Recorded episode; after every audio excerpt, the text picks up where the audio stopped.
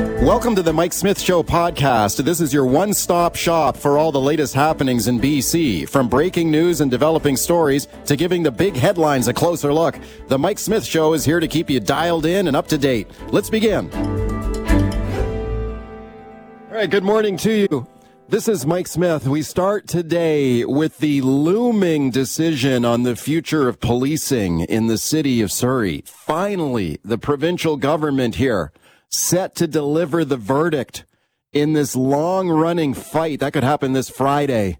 Does Surrey proceed with a new municipal police force, the Surrey Police Service, or does Surrey Mayor Brenda Locke and her city councilors get their way?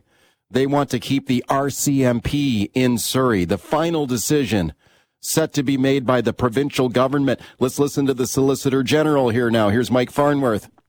This is the largest RCMP detachment in the country, and is certainly the most complex and largest transition, I would suggest, in the history of the province. Going back is, is, is, is as I said, it's not like sw- putting on a switch, uh, you know, off and on. Uh, it's very complex uh, because you've got the work that's been done to date, uh, you've got all the human resource issues, Okay, this decision is looming. Which way is it going to go? Let's debate it now. We've got both sides of it for you. Paul Daines, very pleased to welcome him back. Paul is a spokesperson for the group Keep the RCMP in Surrey. Paul, thank you for coming on.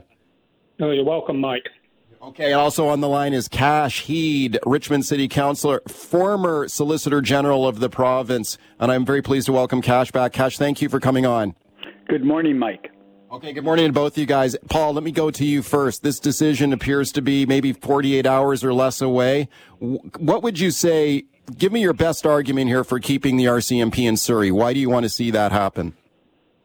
Well, first of all, um, it's the uh, the wish, uh, the democratic wish expressed at the ballot box, um, voting for Brenda Locke and her team to keep the RCMP in Surrey we have been told over the four and a half years of our campaign by the provincial government consistently that ultimately the decision on choice of policing um, is uh, the city of Surrey and the city of Surrey only.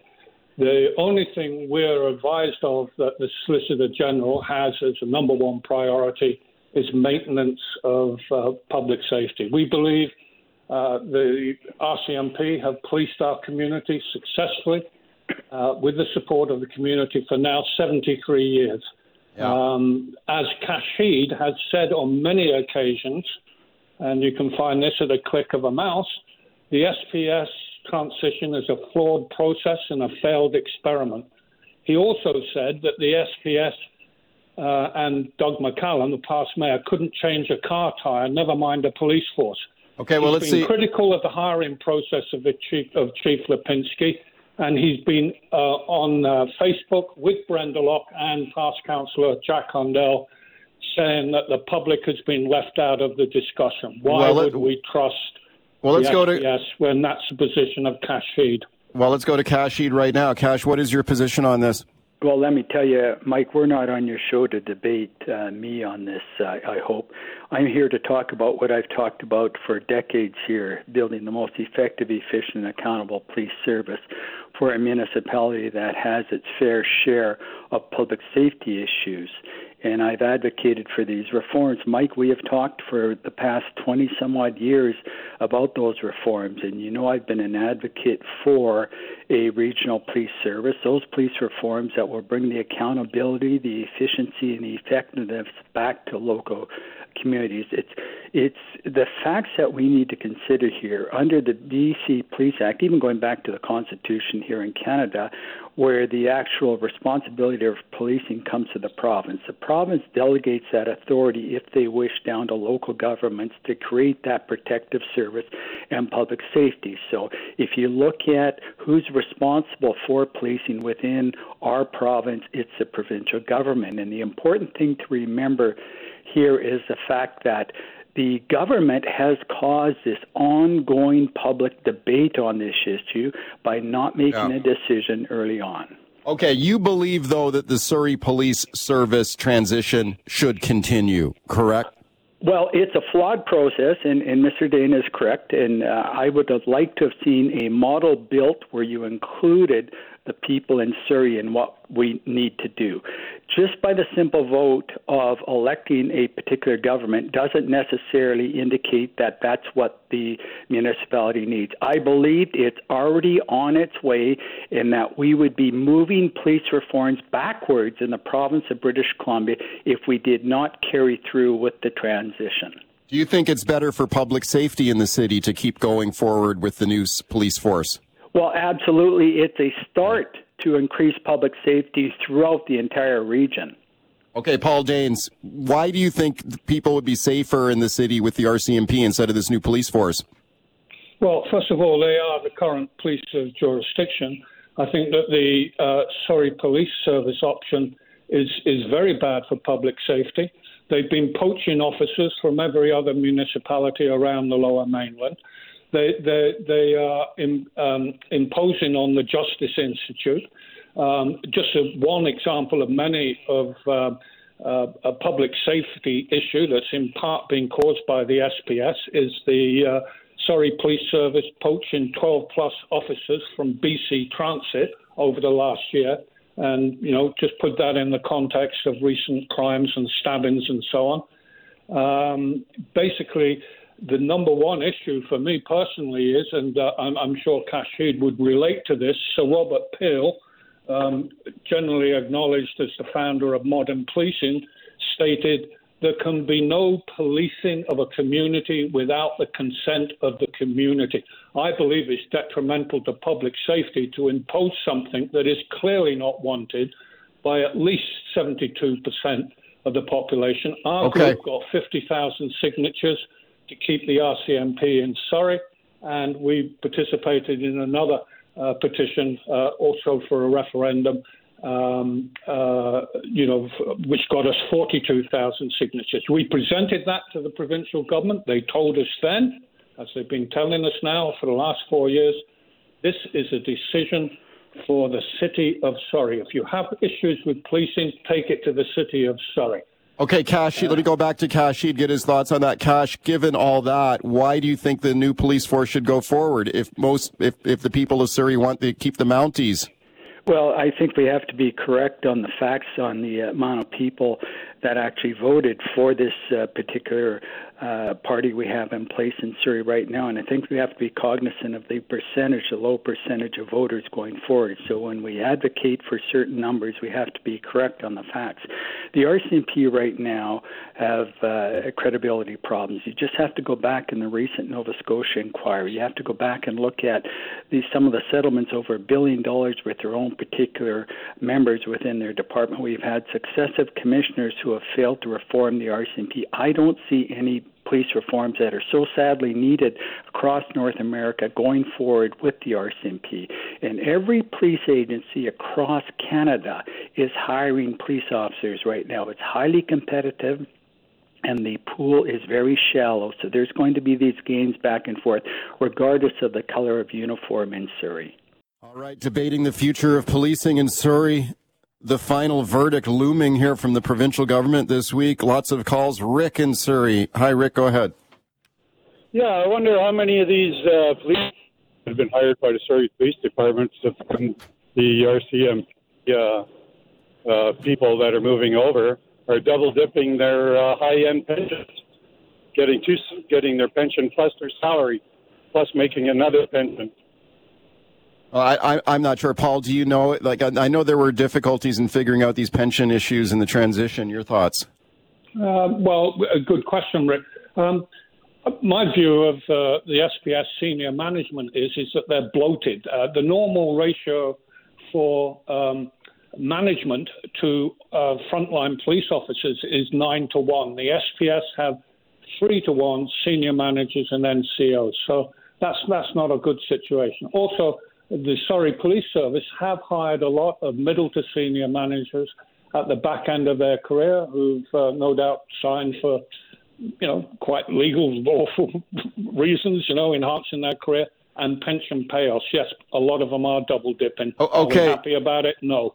Kash Heed, keeping the RCMP would be a lot cheaper for Surrey taxpayers, would it not?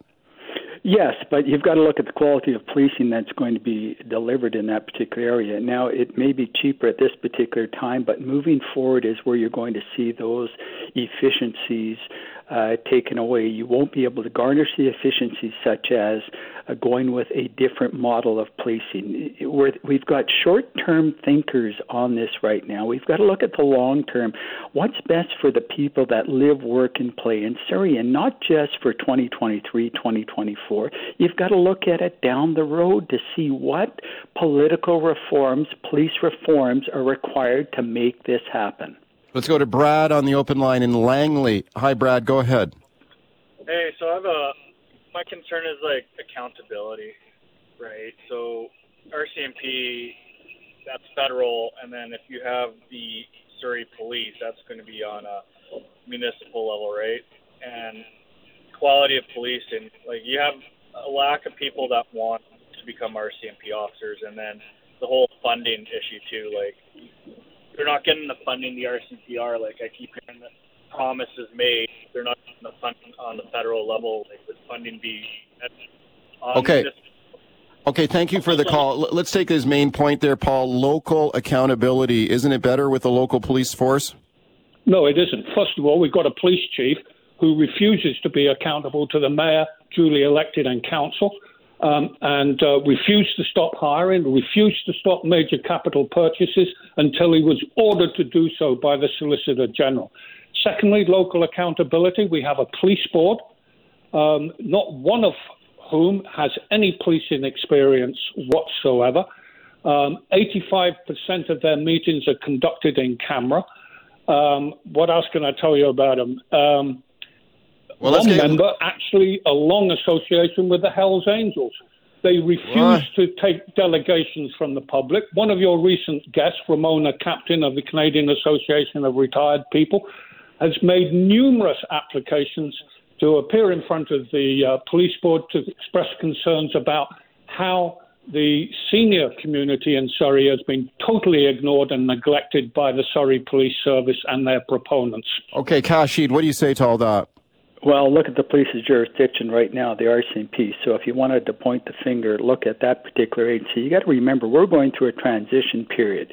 You can't blame one police agency for the other things.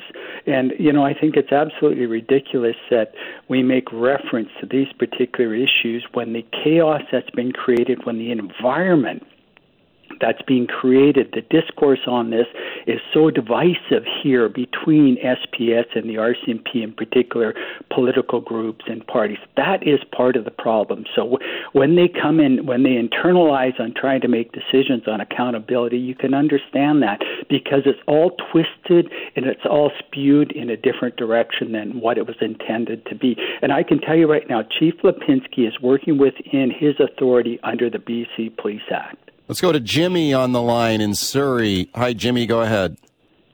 Yeah. Hey, uh, guys. Listen. First of all, I've been following Kash Heed for about 35 years. One of the greatest cops in Canada.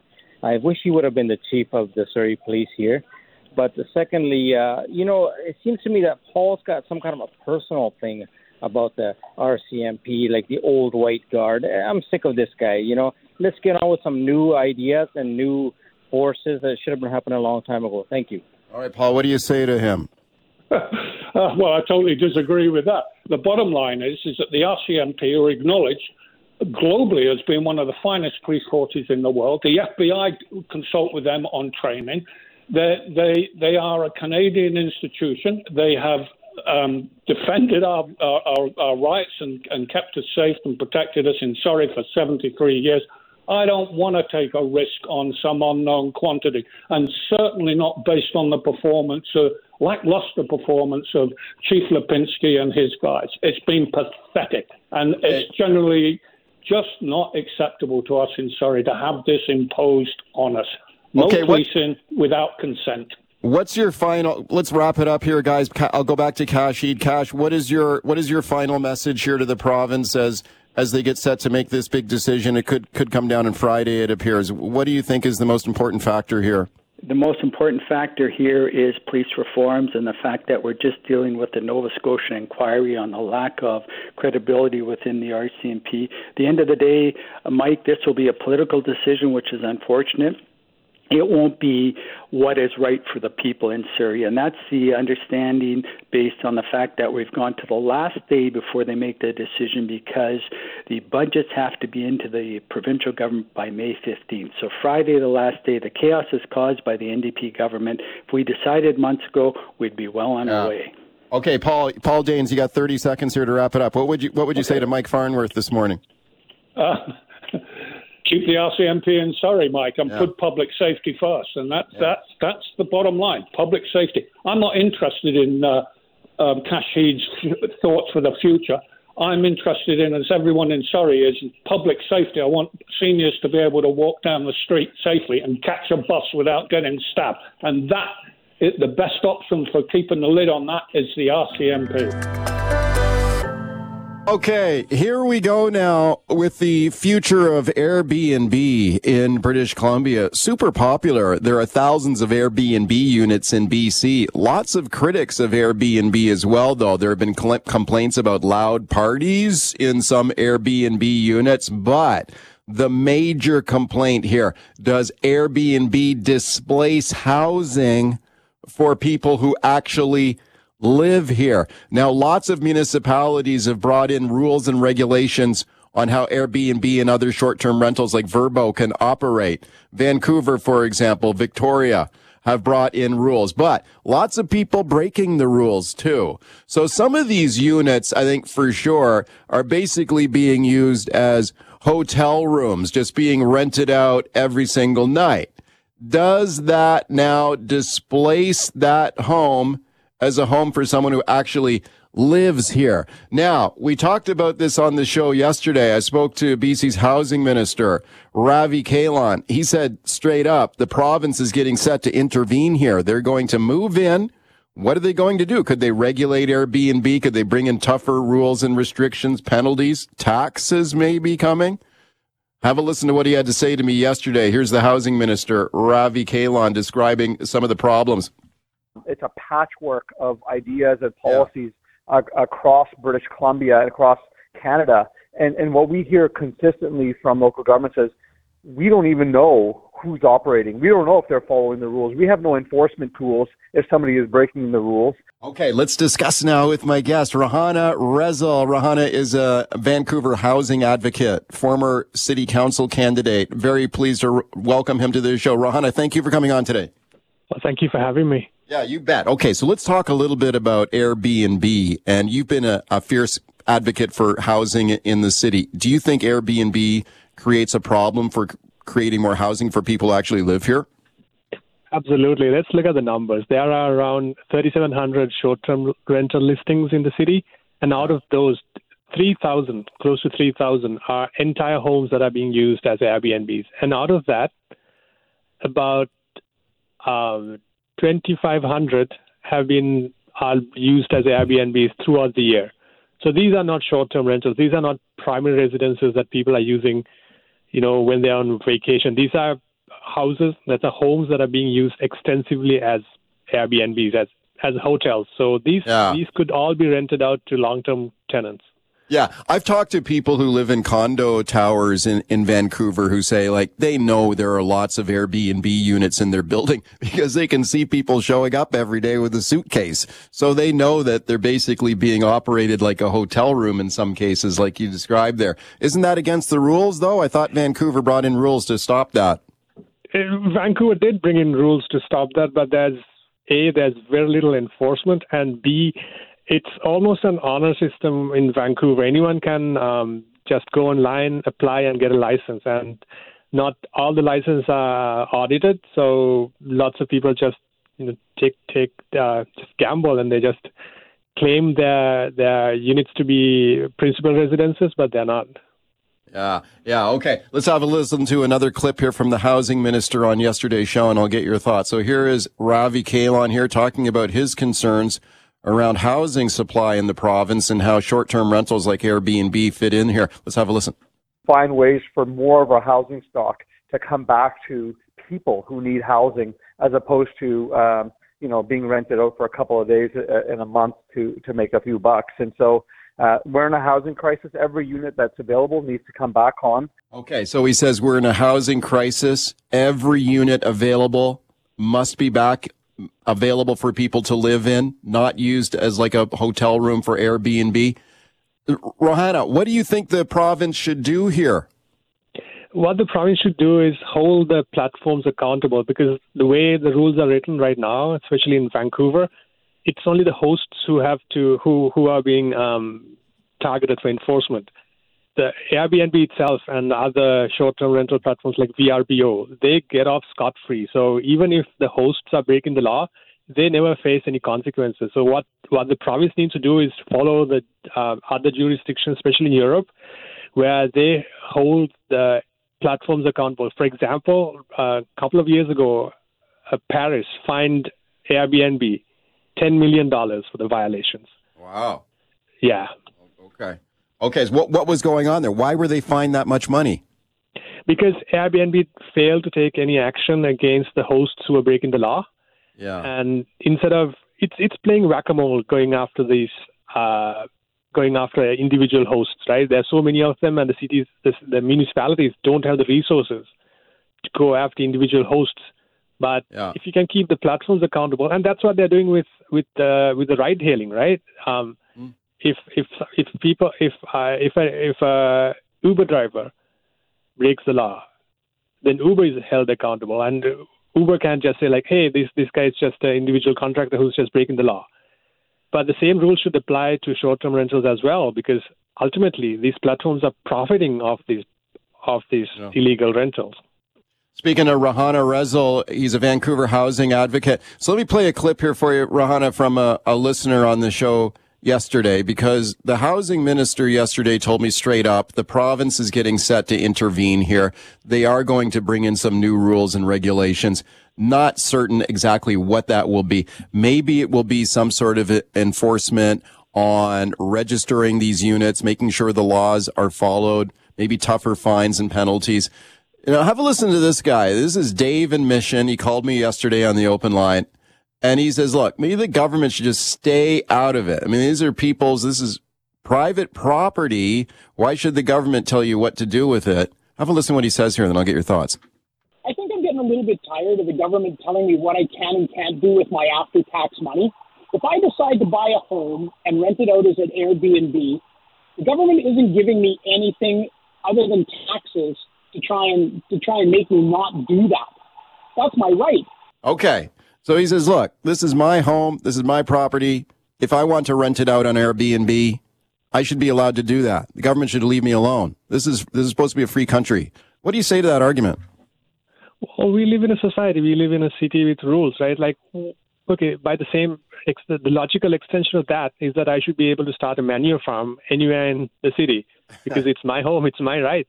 Plus, um, if you're running a hotel, you have to play like a hotel. You have to pay taxes like a hotel. You have to follow the safety guidelines like a hotel. And if if you want to start a hotel, find where it's zoned for for for tourist accommodation. Start a hotel. There's no one stopping you. But Yeah. you can't have it both ways. You can't have all the benefits of a residential neighborhood, pay low taxes, and then run a ghost hotel. Okay, what uh, a ghost hotel. Okay, that's an interesting description of it for sure. Now, let me ask you this though: What about the other side of it, and that is the tourism sector, the tourism economy? Airbnb is super popular. Uh, you know, our family has used it on vacations, and and it's great. I mean, people love it, and lots of people want to come here for a vacay as well, and they look at Airbnb as as an option. What this is a very important industry for us in British Columbia. These tourist dollars coming to BC. What about that side of it? What about the tourism sector? Yeah, absolutely. The city needs to approve more uh, more hotel builds. And um, a few years ago, there were lots of hotels being converted into condos.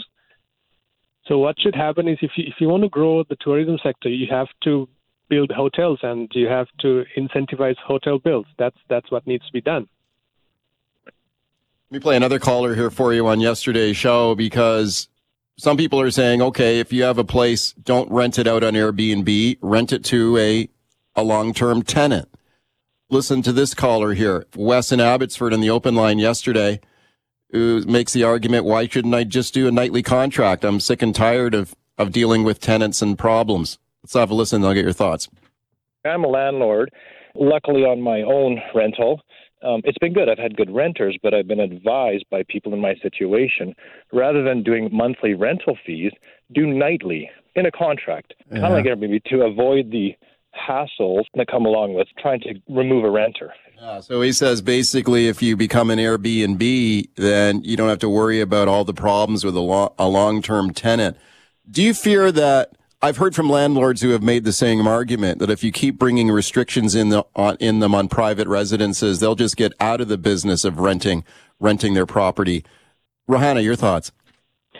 Yeah, so um, being a landlord is a business. Being a running an Airbnb is a business. So if you want to run a business, you have to take certain risks. If you don't want to be a landlord, you have an option of selling your property.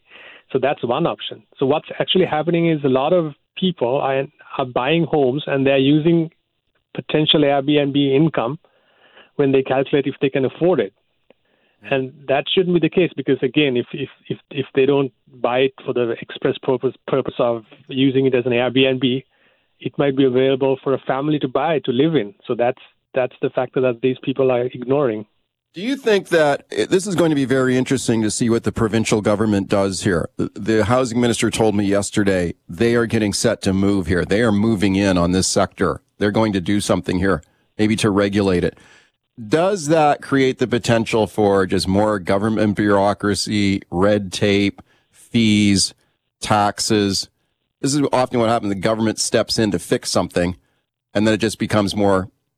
It just becomes more expensive with additional taxes and fees. Do you think that's just something we have? We've got to deal. We have to deal with this problem. I mean, I haven't seen the details. So there are many jurisdictions that have enforced Airbnb well, especially in Europe and some parts of in California. They've done a good job, and they have managed to bring a lot of those Airbnb units back onto the market. Yeah. And at the same time, you have some jurisdictions where it has failed miserably. So it's uh, it. I really need to see the details to see to to comment on that. But I I, I think it's a good intention, yeah. but the devil is the detail. Do you think? Okay, last question for you. Do you believe that people should still be allowed to use Air and Airbnb to rent their place out? Let's say it's their permanent full time home but maybe they want to rent it out while they're away, while they're on vacation. Maybe they do a lot of business trips. They want to rent their place out while they're away from their home. Should that continue to be allowed? Like as long as the the unit is still your principal residence, you should be able to rent it out occasionally. Well, that's also a gray area because a lot of the time what happens is I know people who have who live in condos and they have lots of issues with loud parties and uh, and lots of guests coming in and out of their out of the condos all the time. Yeah. So uh, the neighborhoods are for neighborhoods for for people. Residential neighborhoods are for people living in, right? So not everyone enjoys living next to a hotel. But at the same time, I know I've I've lived I've be, I've visited I've stayed in uh, you know regular bed and breakfasts, and they have been really great experiences. So I think I think in anything the city should encourage more of that, where the host lives in the same property and rents out their spare bedroom, and that doesn't really impact the rental market as such, but at the same time, it gives a good experience to the guests. Rohana, thank you very much for coming on today. I appreciate it. Thank you. All right, let's talk about a four day work week now. There's lots of interest in this concept. Now, think about this now. Imagine if you had a long weekend every weekend. This is an idea that's been around for a long time. There have been campaigns in the past to make a four day work week a reality. They haven't really gone anywhere in, in the recent past until recently now. Now supporters of the four day work week say there's more momentum for this than ever before. So some jurisdictions have brought in pilot projects to allow this. Uh, some employers are saying we've tried it. We brought in a four day work week for our people. It's working better for us. Productivity's doing well. Our company's doing well. Here in British Columbia now, we've talked about this on the show before. the call for at least a pilot project for a four day work week. Now, the way this would work in BC, you could bring in tax incentives for businesses who try it for their employees. So you create a carrot here, get business employers to give it a try for their workers. This has been proposed by the BC Green Party. I spoke to Green Party leader Sonia Furstenau about it on an earlier show. Have a listen.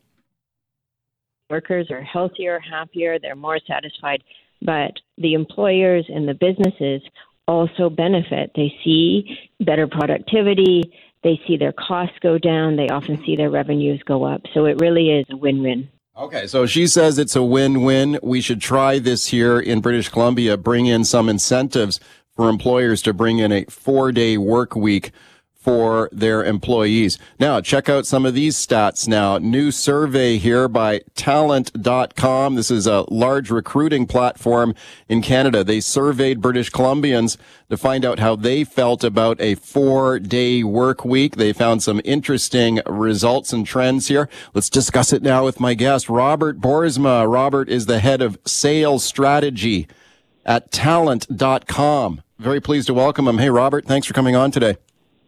Hi there, Mike. Happy to be here.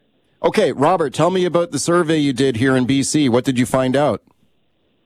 Look, uh, the, the BC results uh, reflected largely what uh, most Canadians feel. And in BC specifically, you know, nine out of 10 folks said, yep, I am interested in a four day work week. And that, that held true really across Canada is that 90% of folks say, yes, I, I would be super interested if my employer uh, went in on that four day work week. So people are looking for that work life balance. People are looking for that uh, opportunity to have a little bit more of their time back. Well, sure, you can understand why. Who wouldn't want to? who wouldn't want to work less? I mean, that for sounds sure. that sounds pretty good to just about everybody. So I'm not surprised a lot of people are interested in it. Now, are there are some there are some concerns about it, though, right? Like, what did you find out there? If you dig deeper into your survey here.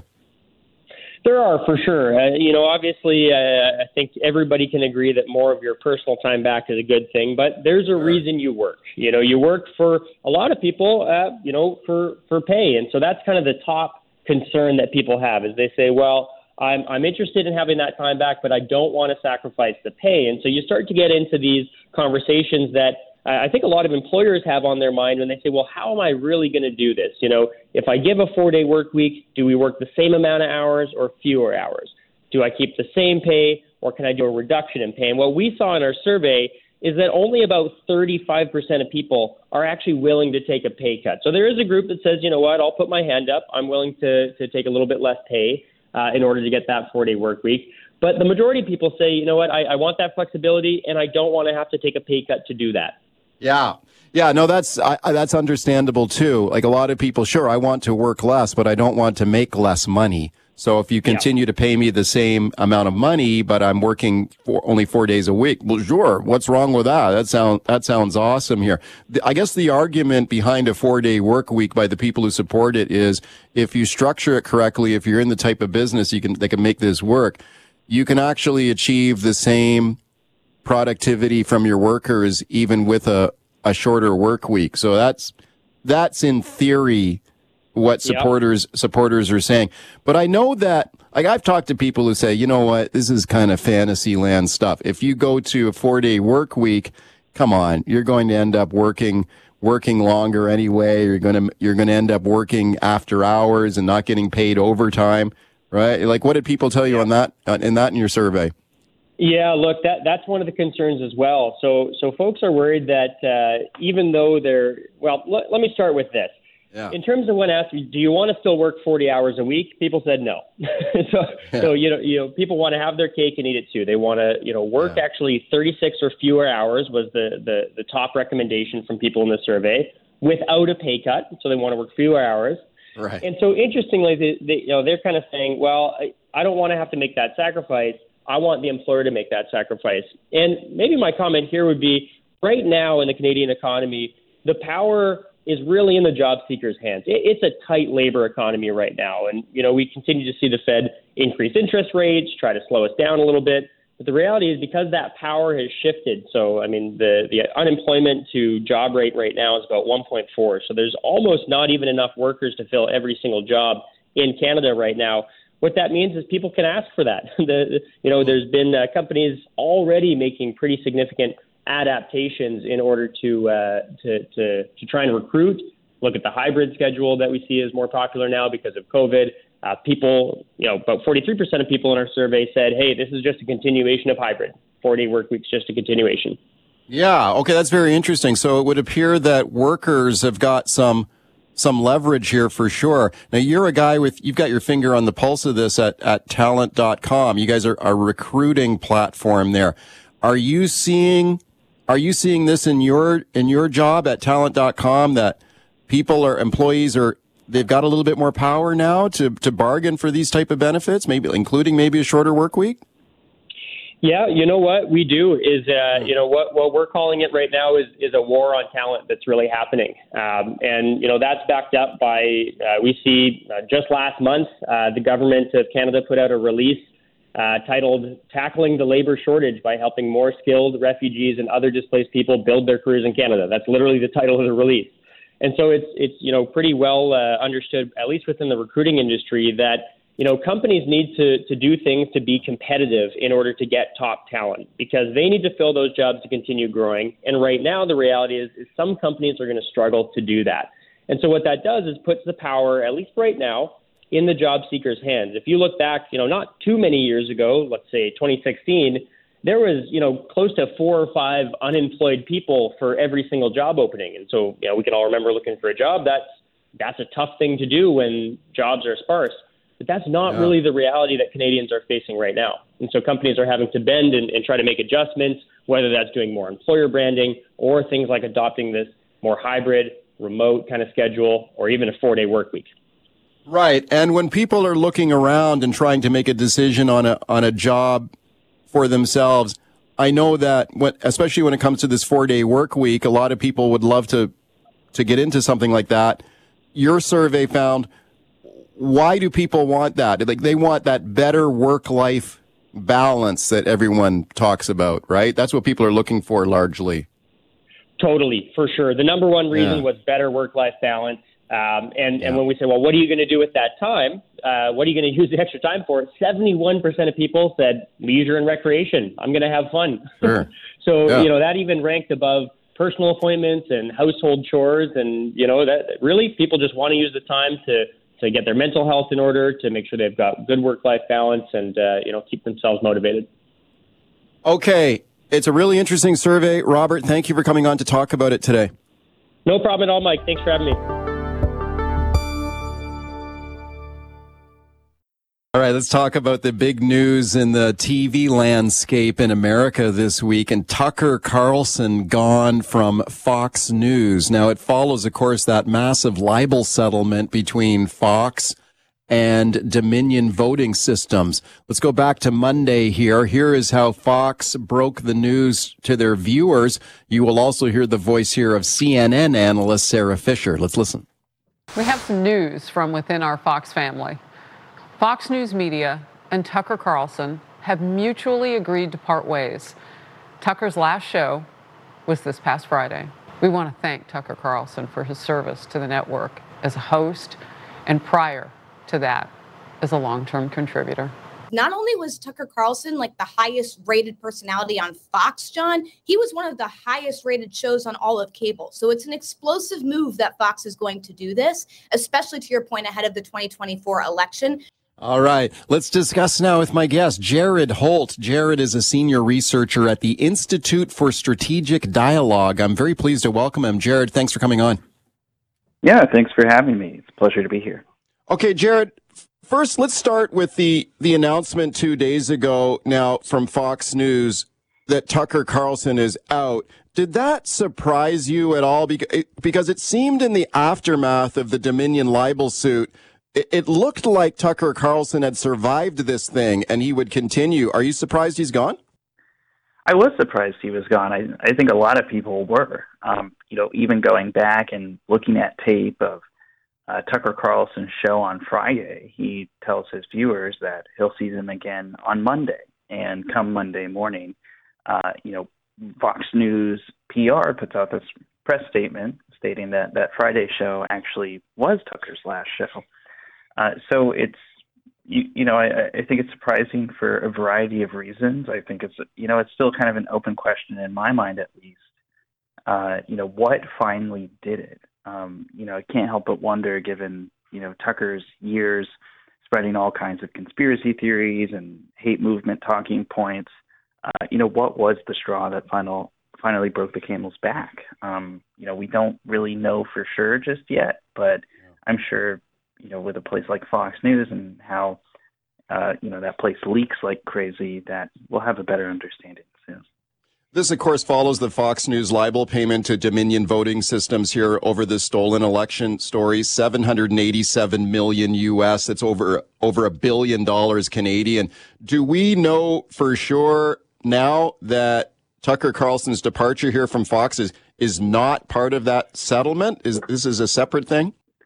Uh, we don't know for sure. Uh, you know, it's also possible that his, you know, sudden departure was a combination of things. So there were many factors that went into it. Um, you know, certainly there were some materials that came out in pretrial discovery uh, in that case that were pretty unfavorable to Tucker, not just in how he discussed various election denying figures, um, you know, copying to not believing a lot of the election conspiracy theories that he and others on his network uh, were spreading, uh, but also expressing a, a distaste for Trump, uh, who is still effectively the leader of the Republican Party.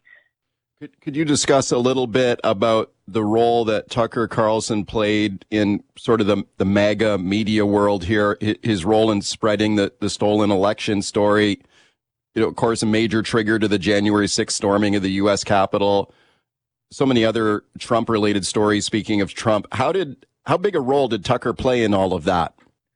Um, you know, I think besides maybe Trump himself, uh, Tucker was one of the most successful people, and certainly I would say the most successful media figure, at least, uh, to channel the kind of uh, you know, fit, you know, nastier underbelly of Republican aligned politics that uh, Trump was able to bring into the spotlight so prominently.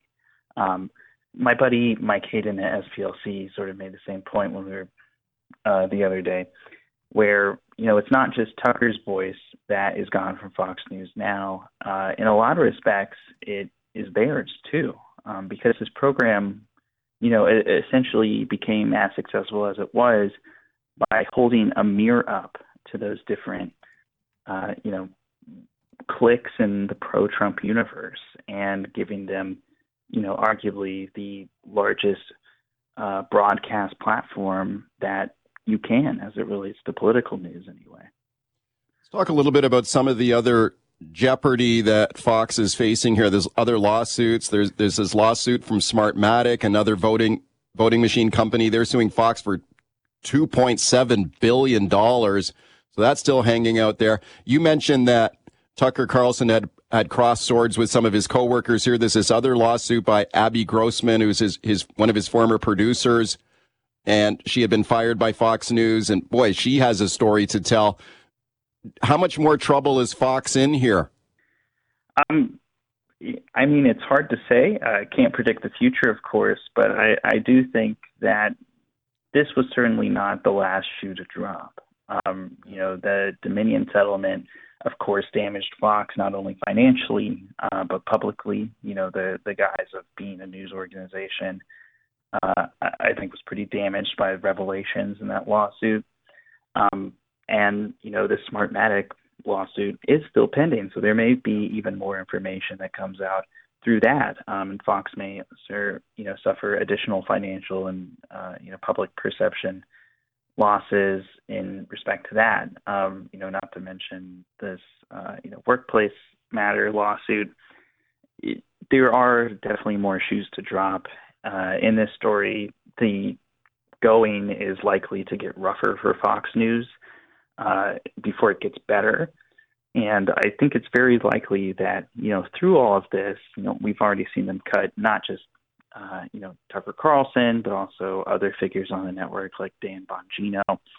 Um, you know, I, I think it's likely before we really line up for 2024 that we see the network go through a type of identity crisis in the same way that I think a lot of uh, you know Republican politics in general are uh, you know also doing. Last question for you here. What would you say is potentially next for Tucker Carlson here? Like, presumably he won't go away. Maybe does he start up another show somewhere else? Could he make a jump into politics himself? I've heard that speculation here the last couple of days. Yeah, it's it's hard to say. Um, you know, it, it is a lot of speculation at this point, and I think it's certainly a fair question. Um, you know, we may see Tucker Carlson start a podcast or you know a media operation of his own, akin to what he did uh, with the Daily Caller earlier in his career. Um, we may see another network pick him up. Um, we may see him sort of dip out uh, entirely or pursue other methods of influence like running for political office. Uh, we don't know just yet. Uh, but Tucker Carlson is not a poor man. He's a, a very wealthy man uh, from a wealthy family. Um, so, you know, it, it's not as if he's going to be hurting for cash anytime soon, right? So whatever he does is going to, you know, he'll be able to kind of chart that destiny himself. Um, and you know, given all the things that we've learned about Tucker, uh, you know, through the years and the ways we've seen him behave with his news channel, I think, you know, is kind of an open question of, you know, whether that's going to be, you know, something corrosive or whether it could be something more benign. Okay, well, we're going to follow it with great interest. Jared, thank you for coming on with your thoughts and analysis today. I appreciate it. Yeah, thanks for having me. Thanks for listening to the Mike Smith Show podcast. Can't wait for the latest episode to drop? Tune into the show live from 9 to noon on 980 CKNW. Want to reach out to me personally with a question or comment? Send me an email, mike at cknw.com. Thanks again for listening.